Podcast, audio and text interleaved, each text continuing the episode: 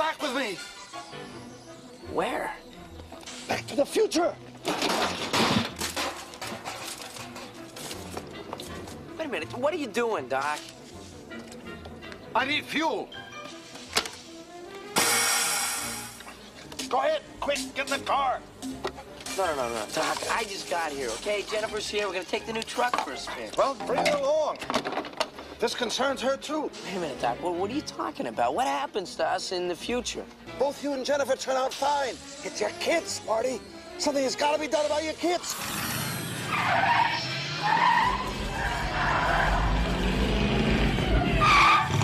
Hey, Doc, we better back up. We don't have enough road to get up to 88. Roads? Where we're going, we don't need roads.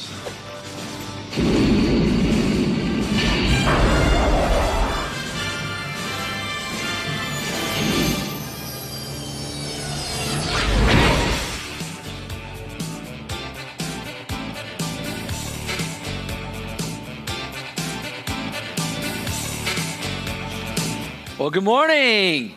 How many guys remember those movies, Back to the Future? Yeah, those were awesome. Now, let me date some of us this morning. Believe it or not, the first Back to the Future movie came out in the summer of 1985. Can you believe that? Next year will be the 30th anniversary of Back to the future. And I don't know if you remember, they, they would set the car to go to a date in the future. And in that scene, this is the date on the car. We, we, we looked this up October 21st, 2015. That was the date they were going to. So that's next year. So you guys save your money because the flying DeLoreans are going to be hitting the lots any day now, and you can buy them and get ready for that. Well, listen, just like that movie Back to the Future, um, we're continuing our, our, series this summer called Greatest Hits. And the next three weeks, uh, we've pulled out a message series I did a couple of years ago called Back to the Future, where we're going to go back 2,000 years ago to some things that Jesus talked about, about the future, and how some of those events are taking place before our very eyes today. So this is going to be fun. It's going to be exciting. You're going to enjoy this. You guys excited about this? It's going to be good. So turn in your Bibles or your mobile devices to Mark chapter 13 this morning, and that's where we're going to be looking uh, this entire chapter for the next three weeks called Back to the Future. And I don't know if you remember with the movies, it was a trilogy of Back to the Future movies. The first two were really good, and the third one was really bad. So don't waste your time on that one if you haven't seen them. But we're going to do three weeks of messages called Back to the Future as we go verse by verse through Mark 13. But I promise the third week will be better than the third movie. So hang with me. We love this part of the Bible because it's a really juicy part of Mark where um, there's a lot of prophecy about future events. And because we, we, we love prophecy because we want to know what's going to happen in the future. Prophecy is in the Bible where God predicts something and then it happens in the future. And you may be surprised to hear the Bible talks a lot lot about the future and future events, things like the rapture of the church, the tribulation, the return of Christ, the end of the world. And people want to know when is that going to happen? How close are we to that? Um, statistics tell us that one out of every 30 verses in the Bible have something to do with future events about Christ's return and the end of the world. There's over 300 references in the New Testament alone about future events. All but four of the New Testament books talk about the return of Christ. That's 20% of our New Testament. So I think God wants us to know about future events. Amen? Or he wouldn't put so much about it in the Bible. And there's some amazing prophecies in the Bible. I mean, this book, the Bible, is a book of prophecy. There over, over 10,000 prophecies in the Bible. Some predictions that, you know, are t- 10 years before they happen, some 100, some thousands of years. And you know how many times the Bible has been wrong about its future predictions? None. It's never been wrong one time. And many of the predictions of the Bible have come to pass, but there are some still yet to take place that we're seeing begin to take form and shape before our very eyes today. That's why this is so practical and exciting. But anytime we start talking about prophecy and future events, I think it's important that we understand we want to make sure the prophetical gets into the practical of our daily lives. We don't want to just study this stuff just so we can, you know, wow our friends with our Bible knowledge and, you know, do, uh, do really well at Bible trivia. We want to make sure that this is practical so that we know the times that we're living in and how close we might be to some of these future events. I like this verse in 1 Chronicles 12 32. It says this The sons of Issachar in the Old Testament had understanding of the times. the days, the times they were living in, so they would know what uh, Israel ought to do. So we want to study these future events so we know the times that we're living in, so we know how to live and how we know how to prepare, and so we know what to do. Amen? And so that's, that's exciting as we look at these. And just like we're interested in future events, the disciples of Jesus' day were also interested in future events. And they begin to have a discussion with Jesus in Mark chapter 13. They ask some questions about future events, and then Jesus takes the entire chapter of Mark 13 to answer their questions. It helps them understand what the future is going to be like, but it also helps us today to understand future events and how close we may be to the return of Christ, the rapture of the church, and these things. So look at how this discussion begins in Mark chapter 13, verse 1 says, excuse me, then as he, Jesus, went out of the temple, one of his disciples said to him, Teacher, see what manner of stones and what buildings are here. I mean, they're coming out of this massive temple and they're like, Wow, look at this place. This is incredible. I mean, they sound like a bunch of hicks coming in, you know, out of the sticks, going, Wow, look at the big city. And they're, they're admiring this temple. And Jesus then blows them away with a prediction of a future event. And Jesus answered and said to them, to him, to his disciple, Do you see these great buildings? They're like, Yeah, wow. He says, Not one stone shall be left upon another that shall not be thrown down. He says, I know you see this amazing temple, but there's coming a day in the future where this temple that's so amazing and so magnificent, magnificent, it's going to be destroyed. Now, the temple that they were coming out of in Mark 13 was what was known as Herod's temple. We have a picture of it. And this is uh, uh, an artist who put this together. It's, it's kind of a model of what that temple and the Temple Mount would have looked like uh, during Herod's day, the one they're talking about here 2,000 years ago in Mark 13. Now, the first temple was known as Solomon's temple. It was built in 953 BC. It was destroyed by the Babylonians in 586 BC when the, Israel was taken into captivity by the Babylonians. There was a man named Zerubbabel that went back to Jerusalem and, and led them to rebuild the temple in 517 BC, but it was, they didn't have a lot of money and resources, so it was a very low budget project. It was just kind of like a little shack temple. It was very small. And then Herod comes along in 20 BC and he wants to, you know, get into good favor with Israel and the Jews. And so he puts all this money into this massive expansion project to expand Zerubbabel's temple to what was then known as Herod's temple that looked like this. It took him 44 years to complete this temple. It was completed in 64 AD. Um, part of it was made of wood, but when you would look at the outside, mainly what you would see was marble. It was made out of marble and it was overlaid in gold and silver. You say, well, how big was it? History tells us that it was 500 yards by 400 yards. I mean, it was like five football fields by four football fields. And because it was overlaid in gold and silver, when people would come from afar to head to Jerusalem, it was up on this hill, it was like the original or, or the, the first emerald city as people would approach it, I mean, it would just shine and everybody knew about it. I mean, it was the most amazing structure on the face of the earth at this time. And yet, Jesus blows his disciples away by telling them, You see how awesome and amazing and magnificent this temple is? Well, in the future, it's going to be destroyed. It's going to be completely torn down. This would be like somebody coming on the scene before 9 11 when the World Trade Centers fell to the ground and saying to us, hey, you see these magnificent two towers, these, the World Trade Center? Those are going to be completely destroyed and they're going to fall to rubble to the ground. And we'd probably be like, yeah, right. That's not going to happen. Who's going to do that? That was this prediction of the temple. But notice what Jesus said in verse 2. He didn't just say it was going to be destroyed, he said, not one stone would be left upon another. History tells us, not just the Bible, but secular history tells us that in 70 AD, the Romans came into Jerusalem, and you know what they did to Herod's temple? They destroyed it. They absolutely destroyed it, and this prophecy of Jesus was fulfilled just about you know 50 years after he told it to his disciples and not only did they destroy it they burned it to the ground uh, there was an uh, archer who flung a, you know, a, a flaming arrow and it hit the temple and the wood and it burned down. Well, guess what happened to all the gold and the silver? It melted into the cracks and the crevices of this temple that was destroyed. Well, it was worth, you know, thousands and thousands and thousands of millions of dollars. And so the Romans went through stone by stone, carving out and chipping away at the silver and the gold to collect all of that. And you can go today, we've got a picture. Uh, this is the temple ruins today of that temple that was destroyed in 70 AD. Um, I led a group of people from our church several years ago to Jerusalem, and we saw these very stones. And you could today see where the Romans had chiseled out stone by stone, taking the gold and the silver. And so it was exactly exactly like Jesus said it was fulfilled.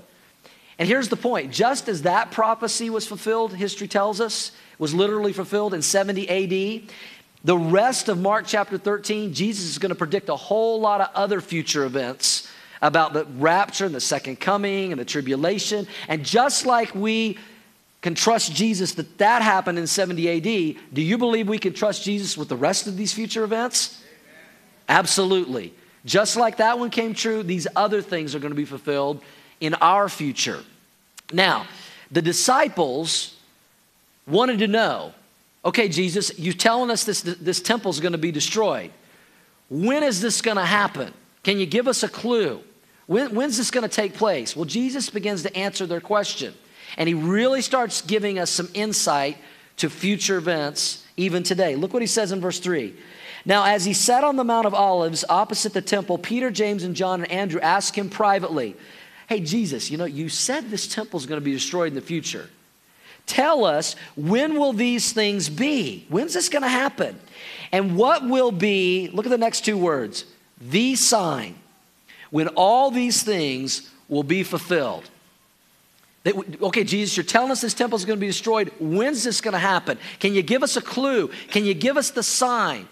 Now, here's the deal the disciples were Jewish men asking a Jewish question, and Jesus is going to answer with a Jewish perspective. And the disciples thought that whenever this temple would be destroyed, that would certainly be the end of the world and the second coming of Jesus Christ when he would set up his thousand year millennial reign in Jerusalem. That's what they thought because they didn't understand what we today understand that there would first be a period of some 2,000 years called the church age. But he begins to answer this question and he addresses this, this time gap of his second coming and, and the church age. And Jesus is going to take the rest of chapter 13 and he's going to explain future events around three time periods that occur around what we know as the tribulation. Have you ever heard of the tribulation? Say yes. And so he's going to talk about what happens before the tribulation, the seven years of tribulation. He's going to talk about what happens during the tribulation. And then he's going to talk about what happens after the tribulation. And that's what we're going to talk about in the next three weeks. What does Jesus tell us is going to happen before, during, and after the tribulation? And in answering this question, the disciples are, are asking because they thought, well, whenever the temple is destroyed, that must be the end. But it's not and he's going to help us with this. Now, to help get our bearings, I want to use a, a, kind of an end times uh, chart for you guys. We're going to put it on the screen. And this kind of gives us a panoramic view of the biblical end time events that Jesus is going to talk about. If you go all the way over here to the far left, we are living in what is called the church age. And aren't you thankful for the church age? Because if, if, if there wasn't a church age, then we wouldn't know Jesus as our Lord and Savior. And so, right now, we're living in the church age. Now, the next prophetic event to happen, according to the Bible, I believe, on God's time calendar, is an event called the rapture of the church. The rapture. The word rapture comes from the Latin word raptio, it means to be caught up. You can read about this event in 1 Thessalonians chapter 4.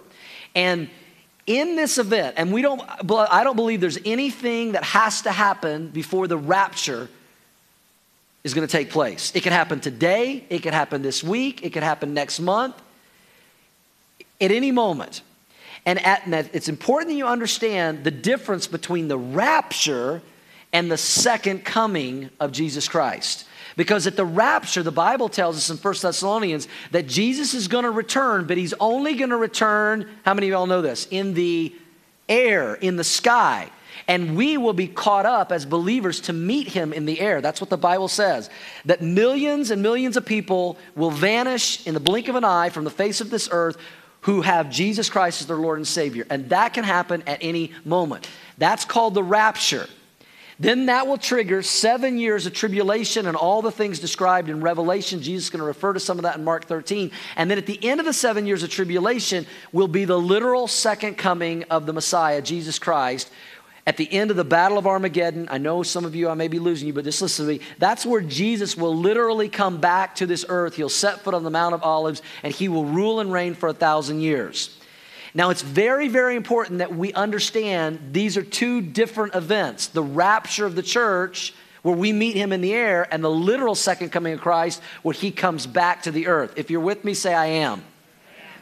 So, I, to help you guys, when I'm talking about the rapture, I'll say the rapture of the church. When I'm talking about the second coming, I'm talking about the literal second coming. Because a lot of times people say, well, when's the second coming of Christ? And they're talking about the rapture. But these are two different events. The reason this is important is because everything that Jesus is going to talk about in Mark chapter 13, that question he's answering the disciples, is about the second coming of Jesus Christ and what that's going to look like and how close we are to that. So, if what Jesus describes in Mark 13 looks like we're getting close to that, I believe we back up seven years to the rapture of the church. We're even that much closer to that event that will affect us as believers. Are you with me? So look at how Jesus is going to answer this about today we're only going to look at what happens before the tribulation leading up to the tribulation. This is called uh, by some the Olivet Discourse. It's on the Mount of Olives, and Jesus gives this incredible teaching. You can read about it in Luke chapter 21, Matthew chapter 24. We're going to camp in Mark chapter 13. And what Jesus tells us is going to happen before the tribulation, or for us, before the rapture of the church. And the first thing Jesus is going to say to his disciples and to us is don't be deceived. Don't be deceived by the times we're living in. And he begins to answer in verse 5 through 8, he answers the disciples' question, okay? When is this going to happen? And Jesus answering them began to say, Take heed that no one does what? Deceives you. For many will come in my name, saying, I am he, I'm the Christ, I'm Jesus returning, and will deceive many. But when you hear of wars and rumors of wars, do not be troubled, for such things must happen. But watch this, church. But the end is not what? Not yet. Not yet. For nation will rise against nation, kingdom against kingdom. There will be earthquakes in various places. There will be famines. There will be troubles. But these are the beginning of sorrows. The first thing Jesus says is don't be deceived by people claiming to be me, but they're not really me. Don't think that I've returned. I want you to know when it's really me and when it's people who are false Christs or what we refer to as antichrists. And we've seen many of these guys come on the scene even in our lifetime since Jesus predicted this. And here's some evidence that just like Jesus said there would be false Christ, there have been. Let me give you three examples that you probably heard of. I'll put their picture on the screen. We'll work our way from left to right. The first one is Reverend Sun Moon. He lived from 1920 to 2012. He was believed by members of the Unification Church to be the Messiah and the second coming of Christ. He was a false Christ, an antichrist. And then the, the man in the middle, um, we know him as Jim Jones. You remember Jim Jones? Uh, he lived 1931 to 1978. He claimed to be the reincarnation of Jesus. He organized a mass murder suicide at Jonestown, Guyana on November 18, 1978. Have you ever heard the phrase, don't drink the Kool Aid? Or have you drank the Kool Aid? That comes from this event he, he got his followers to drink this Kool Aid that was laced with cyanide, and it was this mass murder suicide, claiming to be Jesus, just like Jesus said, but he was a false Christ. He was an antichrist. And then, uh, some of our more recent lifetime, you remember a man named David Koresh over here. Now, I'm not, I think that's a picture of David Koresh. I'm not sure if that's David Koresh or Weird Al Yankovic. They look a lot alike. But David Koresh was a Branch Davidian religious sect leader in Waco, Texas. Some of you remember this. You watched it on TV. I like to call him the Wacko from Waco. He proclaimed he was the Son of God. And in 1993, a raid by the FBI ended with Branch Davidian Ranch burning to the ground. Koresh, uh, with 54 adults and 21 children, were found dead, claiming, though, he was the Messiah, that he was Christ. All these antichrists and false Christs, Jesus told the disciples, a lot of these guys are going to show up on the scene, but don't be deceived by them, don't be fooled by them. I'm going to tell you in this chapter how to know when it's really me. And then ultimately, we know the Bible is going to culminate with the Antichrist, the Antichrist, the one that's talked about in Revelation that will lead people to take the mark of the beast. We're going to talk about him next week. He's a key figure during the tribulation. But Jesus is going to tell the disciples and us exactly what to look for in the future so we're not deceived, to get our bearings. Now, this is where people get confused. In verse 7 and 8, Jesus said, But when you hear of wars and rumors of wars, do not be troubled, for such things must happen, but the end is not yet. That's a key phrase. For nation's going to rise against nation, kingdom against kingdom. There'll be earthquakes in various places, and there'll be famines and troubles, but these are the beginning of sorrows. And it never fails that anytime wars break out and earthquakes take place and famines, you know what people do? They start going, Oh, Jesus is coming. There's a big earthquake. Jesus is coming. Jesus is coming. Get your rapture shoes ready. Get ready. Doesn't matter. You don't need your rapture shoes. We're going to go naked anyway. That's my opinion, I think. I'm not sure. I've always wondered that. I don't think our clothes are going with us. But every time you see one of these events, if y'all know what I'm talking about, say yes. People are, every earthquake, every war, every, oh, Jesus coming, the rapture is going to happen. But Jesus said clearly right here don't be deceived. The end is not yet. These are the beginning of sorrows. Jesus is telling us that these things are not the sign of his coming, but they lead up to the sign. They do have significance, but they're not the sign. So you may be wondering okay, what is the sign that when, when the world sees this happen, I believe you can count to the very day of the literal second coming of Jesus Christ? So if there is the sign that when the world sees that, we know Jesus is about to return, the literal second coming of Christ at the end of the tribulation. Would y'all like to know what the sign is? If this is the one that when you see this happen, we're all going to know, would you like to know? Okay, then you got to come back next week. because Jesus is going to tell us next week what the sign is. And he's very specific. And when this happens, it's going to change everything. That's my teaser for next week. But before next week, Jesus does give us a big clue that we're getting closer and closer to the sign and the rapture of the church and the second coming. And he calls these events, these wars and rumors of wars and earthquakes and famines, he says they're not the sign, but they do lead up to it. And he calls them the beginning of what? Sorrows. These are the beginning clues and hints. And it's very interesting the language that Jesus uses here when he calls these events the beginning of sorrows. The word sorrows comes from the Greek word odin, and it means labor pains. He describes these events like labor pains. Now, men, let me help you. Labor pains are not when you have to get up early and go to work in the morning. That is not labor pains. It's not when you have to mow the yard. Ladies, do you know what labor pains means? Yes. Just punch your husband right now for labor pains, okay? Give you permission, all right? And Jesus says these events, although they're not the sign, they lead up to the sign, but they are significant because they're like labor pains, and he's painting a picture for us. Now, I have not personally experienced labor pains. I know that might surprise you.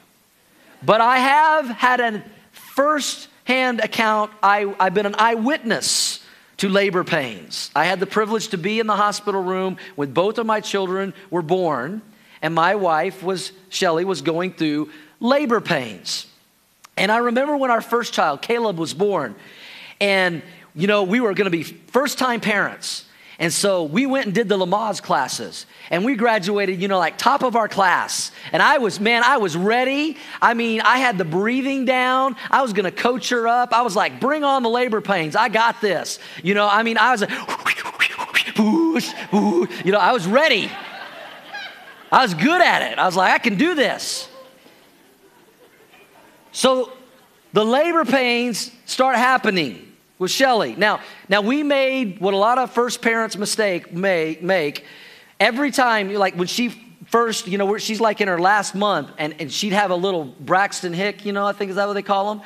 And, and a little labor pain. We were up, it's time, let's go. We'd be in the emergency room. They sent us home like four times.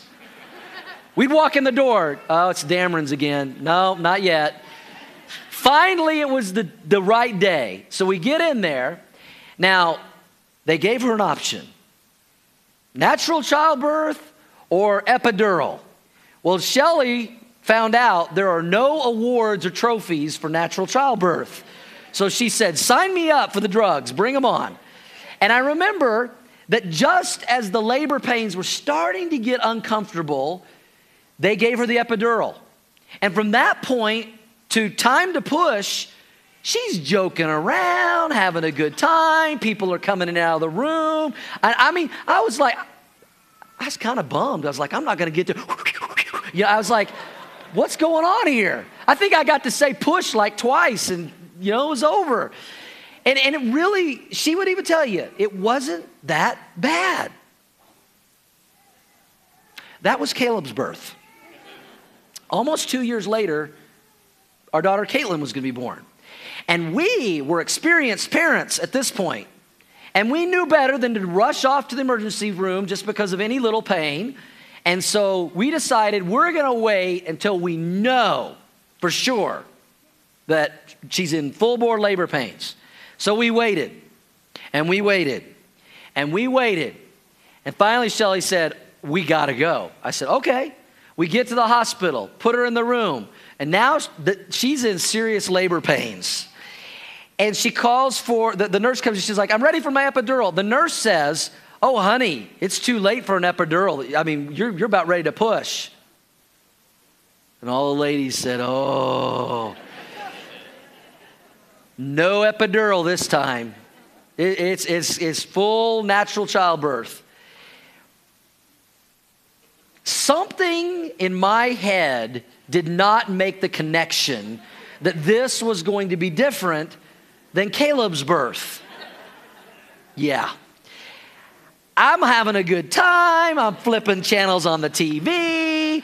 I'm, I'm, call, I'm on the phone talking to some friends and family. Oh, yeah, man, she's like a nine. She's hurting. Yeah, yeah. I'm, I'm just, I'm yucking it up, having a good time.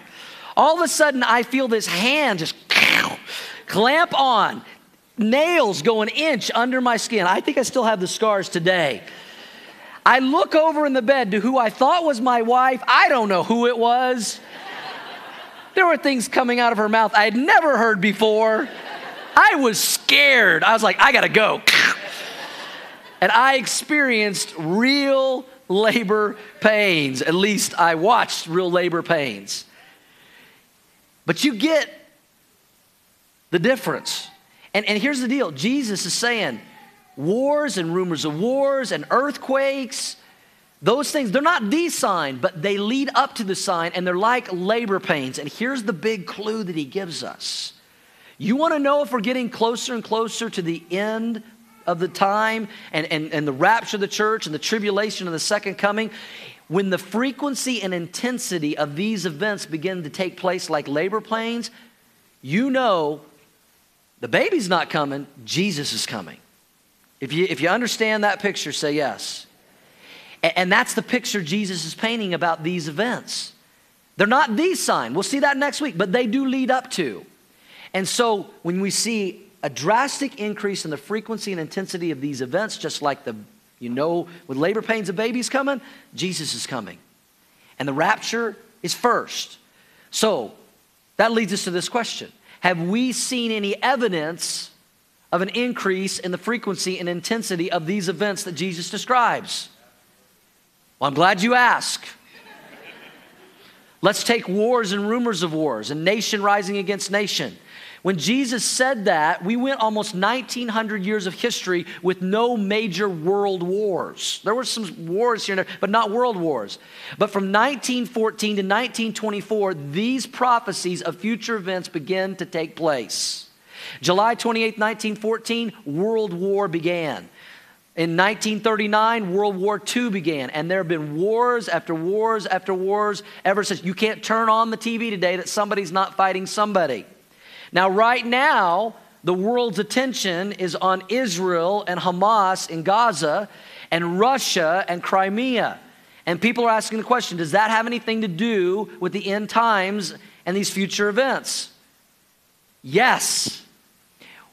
Anytime you see Israel fighting, which Israel has been fighting ever since May 14th, 1948, when they became a nation, They've been fighting to keep their identity and their homeland. Now we see it ramped up again in Gaza with Hamas.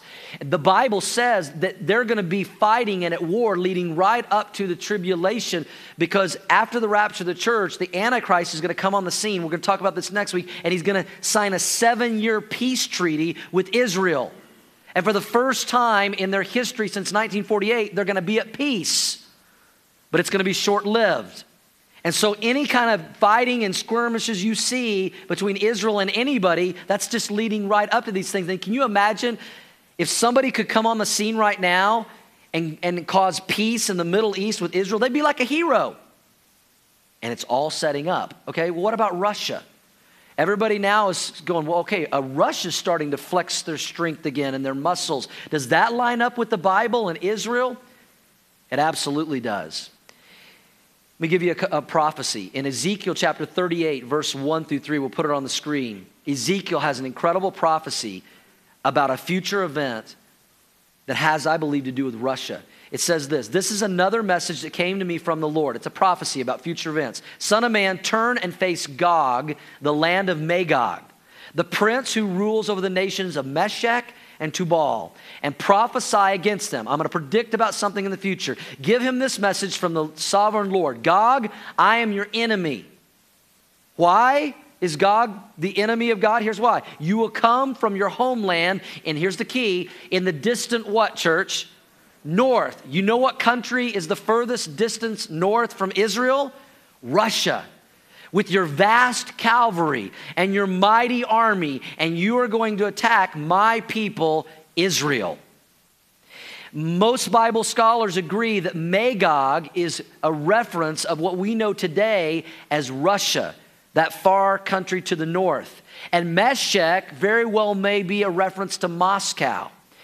There's a, great article about all of this and uh, Ezekiel's prophecy and what's going on today. I've given you a link to that in your notes. I'd encourage you to go read that uh, later today. Don't look it up on your phones right now. But I want to read an excerpt from this article about Ezekiel's prophecy and what's going on before our very eyes today in the news. And it says this The Bible does mention Russia in connection with the end times, but just not by that name. Ezekiel 38 and 39 definitely refers to a nation coming from northern Asia to attack Israel. After the Cold War, Russia lost its superpower status, making the fulfillment of Ezekiel's prophecy seem unlikely in some people's eyes. However, recent events that we're seeing today have shown that Russia is gaining strength. And many believe that the invasion of Crimea is just a first step in Russia's plan to restore its dominance in that hemisphere. It is also interesting to note, listen to this, that in the Soviet era, Moscow was solidly aligned with several Muslim countries in opposition to guess who? Israel. And since the breakup of the Soviet Union, Russia has continued to make overtures to the Muslim world. We know today that Russia has joined hands with Iran, and Iran is the patron funding country of Hamas, who Israel is right now fighting. And you can see how these predictions of the future and this prophecy may be taking place before our very eyes. Now, there's a lot of debate about the timing of this invasion of Gog and Magog, Russia, you know, and, and these Muslim countries on Israel. And there's basically two possibilities that uh, the biblical, you know, uh, theologians talk about. One is they think that this, this war will lead right up to the rapture and trigger the tribulation. The other possibility that Bible scholars believe is that this war will take place sometime during the middle part of the tribulation that we'll talk about next week. I personally believe this will take place during the middle of the tribulation, and let me tell you why. And this is not something we need to debate over, but it's interesting. In verse 8 of Ezekiel 38, it says this about this prophecy A long time from now, you will be called into action, in reference to Russia. In the distant what, church? Future. Now, those words were written like 2,500 years ago. Guess what? We are in the distant future. You will swoop down on the land of Israel. Now, watch this. Here's the key which will be enjoying what? Is Israel enjoying peace right now? They haven't had peace since they became a nation again in 1948. So something is going to happen to put them at peace, which we'll see next week will be a seven year peace treaty signed. That's why I think this will probably take place after that peace treaty has been signed with Israel and they're enjoying peace. And then guess what? They get attacked again and it'll lead up to the things in the middle of the tribulation. He says, which will be enjoying peace after recovering from war. They're at war right now, and after its people have returned from many lands to the mountains of Israel. And what's amazing is we see the fulfillment of these wars and rumors of wars taking place before our very eyes today. Jesus also mentioned another labor pain famines. Have we seen an increase in intensity of famines? After World War I, we had the world's greatest famines begin to take place. Hundreds of millions died in Russia and China. There was a study done uh, on world hunger. They found in 1995 there were 800 million people in the world that go to bed hungry every night. In 2014, they predict it's over 1 billion people. That's one in seven people in the world go to bed hungry every night. This is one reason why we have three feeding centers around the world that we support to help feed some of these kids. And I hope you guys can help us again this year because these next three weeks we're signing up again our pledges for uh, this year to help these feeding centers. And we appreciate all of you that have helped us last year some of you are new to our church. Um, you can, for $10 a month, you can feed a kid for 10 bucks a month. I mean, that's a couple of visits to Starbucks. So we can all participate in this. But we've seen famines increase. He, Jesus also mentioned earthquakes in various places, another sign of labor pains leading up to the return of Christ. The world's deadliest, deadliest earthquakes began in 1920 in China, in 1923 in Japan. 340,000 people lost their lives. The United Nations did a study of earthquakes from 1926 to 1950, a 24 year period of time, and 350,000 people died. Now, that's a lot of people, but that was over 24 years, 350,000. On December 26th, 2004, there was a 9.0 earthquake in Indonesia, and in that one earthquake alone, 270,000 people died. In January 12th, 2010, we all remember this, there was a 7.0 earthquake in Haiti, where our feeding center is. In that one earthquake, 316,000 people died. Jesus lets us know that the intensity and frequency of these types of events are the birth pains leading up to the return of Christ, the second coming. And again, back up seven years, I believe, for the rapture of the church. And Jesus says, Don't be deceived by these things. Don't be deceived by imposters. Uh, it's getting closer, but I haven't come yet. The sign hasn't happened, but next week we'll see what that sign is going to be. But we're getting closer and closer. The stage is being set every day. We're seeing these birth pains take place, increase in frequency and intensity. That ought to get our attention, church. That ought to get our attention. Now, when we talk about these end time events, for some people, it freaks them out, it scares them. Listen, can I tell you guys, with the authority of the Word of God, if you know Jesus Christ as your Lord and Savior, you do not have to be scared or freaked out by these events at all. You should be excited about these events. We should be pumped. We should be saying, wow, we might be living in the time that we get raptured. Now, we may not. We don't know the day or the hour yet when the rapture is going to take place in these events. But you know what? I would rather live in anticipation of Jesus' return and be wrong than not. But we should be excited. And Jesus says, don't be deceived. And then there's one other thing that I close with. He says, don't be discouraged. He says this to his disciples. Look at verse 9. But watch it, because I mean, they're probably discouraged. They're like, oh, What's going to happen to us? What's going to happen? When are these things going to take place? And how are they going to affect us? Maybe they were freaking out. And, G- and Jesus says to his disciples in verse 9, But watch out for yourselves, for they will deliver you up to councils, and, they and you will be beaten in the synagogues. You will be brought before rulers and kings for my sake, for a testimony to them. And now some of y'all are freaking out right now. You're going, oh, I don't want to be beaten in the synagogue. Okay, Jesus is talking here to who? His disciples, specifically. And that came true history tells us that 11 of the 12 disciples died martyrs' deaths in fulfillment of what Jesus said. And the gospel, verse 10, must be preached to all nations. But when they arrest you and deliver you up, do not worry beforehand or premeditate what you will speak, but whatever is given to you in that hour, speak that, for it is not you who speak, but the Holy Spirit. I'm going to tell you, give you the words. Now, brother will betray brother to death, and a father his child. Children will rise up against parents and cause them to be put to death. Now, you're saying, whoa, when is that going to happen? If you go out and check out Revelation, when the Antichrist deceives people and they take the mark of the beast, families will be divided. We don't have time to go into all that, but I believe verse 12 is in reference to that. Uh, you can also read about that in Micah chapter 7. He then says, And you will be hated by all for my name's sake, for being a, a believer, a Christian. But he who endures to the end shall be saved. Jesus is saying, Listen, don't freak out, don't worry, don't be discouraged. Hang in there, don't give up. I'm coming back, I'm going to make all things right. Now, in verse 13, don't let this trip you up. He says, He who endures to the end shall be saved. He's talking here to the disciples. He's not, he, he's, he's, he's talking about the end of the world, the second coming. I believe he's talking about those people who are Christians during the tribulation period. He says, those who endure to the end, and that's he uses that in verse 7 and verse 13, both in relation to the second coming of Christ. I, I don't believe this verse is saying, you know, if we work hard enough, we'll be saved, because we know we are not saved by our works. We're saved by grace through faith. But what he's saying is during the tribulation, the true believers will not take the mark of the beast and they'll prove their faith by their faithfulness. It's like what James talks about in James 1:17, faith without works is dead. And that we today, we know we're not saved by our works, but our works show that we're truly saved. Are, are you with me?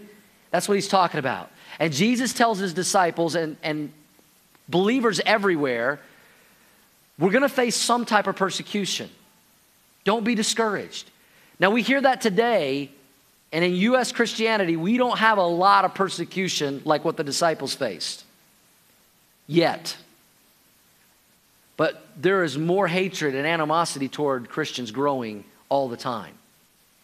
And, and, and there are, even though there, we may not be seeing some of the same martyrdom in America. Make no mistake about it, there are Christians in the world today that are dying martyrs' deaths just like in Jesus' day. Places like Sudan and Pakistan, there, uh, there are studies that say 28 countries in the world persecute and kill Christians today for naming the name of Christ. It's happening all, all, all around us. I, I like the way one Bible teacher said it for us as U.S. Christians in, in America. He said, You may not die the death of a martyr, but you and I can live the life of a martyr. Living a life fully committed to Jesus Christ and not being discouraged. And Jesus is closing out here and he's saying to disciples, don't be discouraged. You see, the enemy knows just what buttons to push in our life to get us discouraged, doesn't he? The, the disciples faced a very uncertain future. we're going to be beaten, we're going to be arrested, we're going to be killed. Well, they were kind of freaking out. And Jesus says, don't worry, it's going to be okay. A lot of you this morning face an uncertain future, maybe in relation to your finances, your health, your relationships, your house, your job.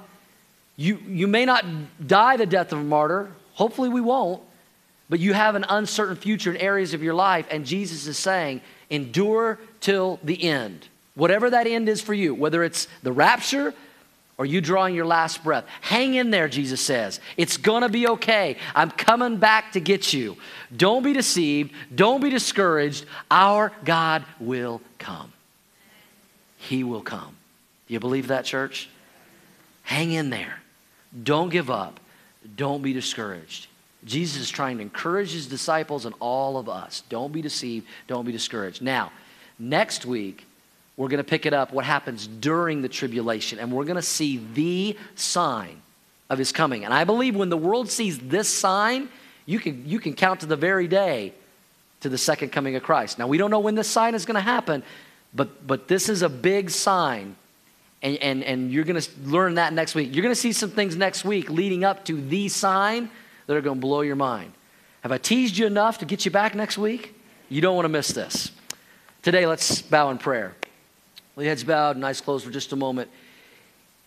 First of all, if you're here today and you've never received Jesus Christ as your Lord and Savior, If these things freak you out and they scare you, they don't need to if you know Jesus. And maybe God is getting your attention today because He wants you to be saved. He wants you to be forgiven. He wants you to have a home in heaven. He wants you to be raptured if that happens in your lifetime. He doesn't want you to be left behind. And I want to give you an opportunity, like we do every week, to receive Jesus as your Lord and Savior. I want to lead you in a prayer of faith that you can pray right now from your heart to God, right where you sit. It's not a magic prayer, it's not magic words, but if you put faith behind it, you can invite Jesus into your life. And you can know that you're on the right side and the right family and the right team. And you don't have to be a, afraid of Christ's return. You can look forward to his return if you know Jesus. He'll be coming back to get you. And so if you have never received Christ and you want to do that, I want to lead you in this prayer of faith right now. You can pray these words with me and put belief and faith behind them. And it goes like this Jesus, I, I believe in you. I believe you died for me. I want you to forgive me of my sins. Jesus, come into my life. Be my Lord. Be my Savior. Thank you, Jesus. Thank you for saving me. Thank you. With heads bowed and eyes closed, I don't want to embarrass anybody, but with nobody look around but me for just a moment, if you just prayed that prayer of faith to invite Jesus into your life, to be prepared for these events, if you did that for the first time today, would you just slip up your hand as a testimony? I just want to pray for you and your decision for Christ. Thank you. Anyone else? God bless you. Thank you. Just slip it up and put it down. I prayed that prayer of faith to invite Jesus into my life today. I, I, I don't want to be left behind. I don't want to miss out on being with Jesus. Anyone else? Let me pray for you. Father, thank you for those making the most important decision they could ever make to put their faith and trust in you today. I pray they grow in that relationship and their life would never be the same. And with heads bowed and eyes closed, as believers here this morning, you know what? Here's what we ought to do if we think we're close to these events taking place. Number one, we need to make sure we're right with the Lord. I mean, if you're saved, you know that you're going to heaven, you know you're going to be raptured, but that you're walking in fellowship with Him that your life is pleasing to Him, that you're ready to meet Him and not be ashamed. It also ought to challenge us to share our faith with those around us that may not know Jesus, our friends, our coworkers, our family members, our neighbors, to, to share what we have in our relationship with Jesus with those around us so that they can be a part of His family. And if you're going through difficulties today, Jesus is trying to encourage you as much as he was the disciples. Listen, we know we're going to spend eternity. We know the end of the story. We win. Be encouraged by that today. Be excited to know that our God will come. He will come. Jesus, thank you for your word. Thank you that we know you're going to return for us. Lord, we, it may be in our lifetime, it may be in, in the next generation, but we know it's going to happen. May we not get complacent. May we be anticipating and looking and be ready for your return that may be very soon. May we be living lives that are pleasing to you. May we be sharing our faith. And may we be encouraged by the fact that our God will come. And we thank you for that. We pray all this in Jesus' name. Amen. Amen. Can we celebrate our God and what He's going to do? Amen. If you, uh, if you made a decision for Christ today to accept Jesus Lord and Savior, please let us know about that in your connection card. You can drop that in the offering bucket when it goes by this morning. If you're a first time guest, hope you filled out that guest connection card. Drop that in our bucket so we can uh, just send you a thank you note for being our guest. If you did fill out your pledge uh, for the new year, we're pledging for another year, the next three weeks for our feeding centers. Um, please drop that in so we can see if we reach our goal of 3000 a month. I believe we will and help us out in that way. Well, are you guys excited that our God is going to come back for us one of these days? Let's stand in response and let's worship through song and through giving today. God bless you guys.